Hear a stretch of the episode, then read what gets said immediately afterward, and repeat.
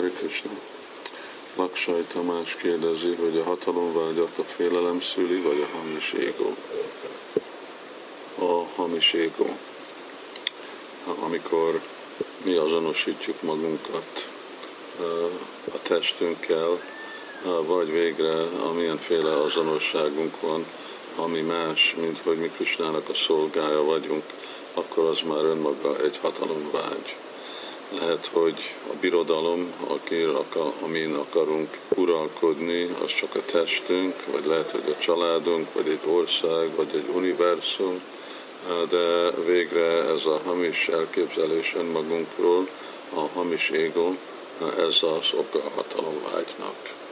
És másik kérdése, hogy azért vagyunk itt az anyagi világban, mert valami újat kell megtanulni, vagy valami elfelejtetett, befedett befedődött tudást kell visszaszereznünk. Igen, a második, Nityasiddha Krishna Prema Sadhya Kavunaj.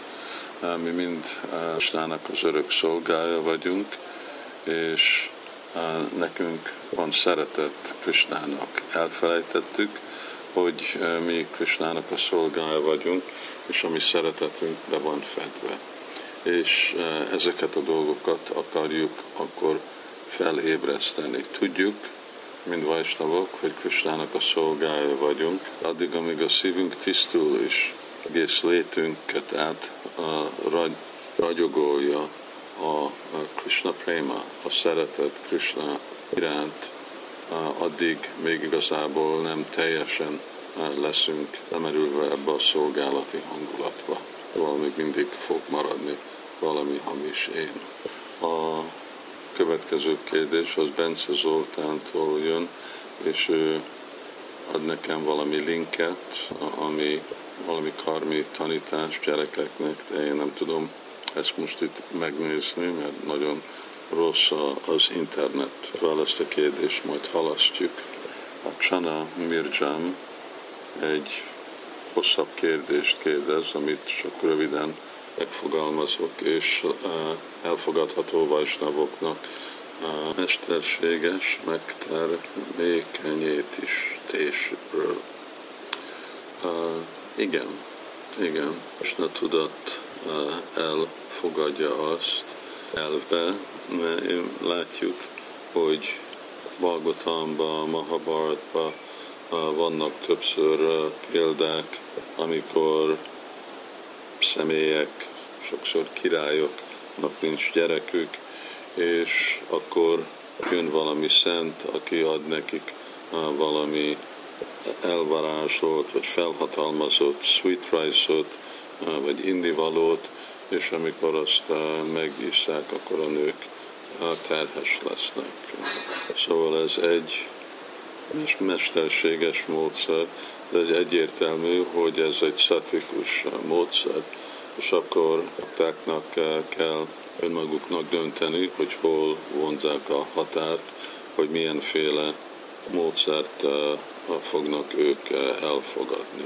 Mert vannak több rendszerek a modern világra, amiben ezt tudják megvalósítani. Egy másik, amiről védikus szentírásban olvasunk, hogy szóval amikor befogad másik gyerek, akinek meg nincsen szülei, és látjuk, hogy a világon vannak sok olyan gyerekek, ha már nem a legtermészetesebb módszeren fogadunk el élőlényt, mint saját gyerekünk, akkor ez, ez egy másik. Annyi gyerek van a világban, akik nincs jó lehetőség se a Krishna tudathoz, se egy jó élethez, és nekik szerető szülőik, és erről is látunk, hogy így is voltak más példák, amikor valaki másnak a gyerekét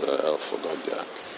És az utolsó kérdés az Sándor István és Randati kérdezi, hogy a karmi ünnepeket nem tudjuk mi is ünnepelni, mint karácsony, születésnap, névnap.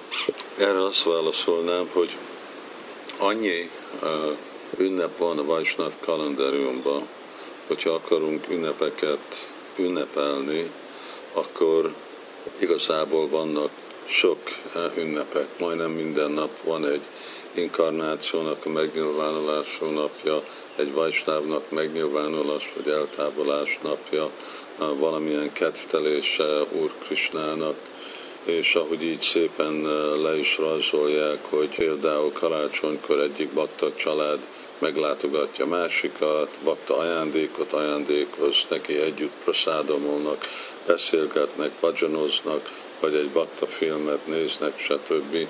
Mind meg lehet csinálni Vajsnav ünnepeken, és igazából sok Vajsnav ünnep van, abból nincs hiány. Szóval ezek legyenek igazából a, a prioritások, mert ez a mi kultúránk. Hogyha mi is gondoljuk azt, hogy e, ezek a ünnepek e, egy valaki, aki egy másik kultúrába lakik mondjuk Magyarországon, nem mondjuk a magyar keresztény kultúra, hanem egy másik kultúra, és nem a krisnás, akkor ők melyik ünnepeket ünnepelik? Azok, amik kapcsolódnak a sajátokhoz. Miért? Mert az az, amit akarunk erősíteni és hangsúlyozni. Hari Krishna.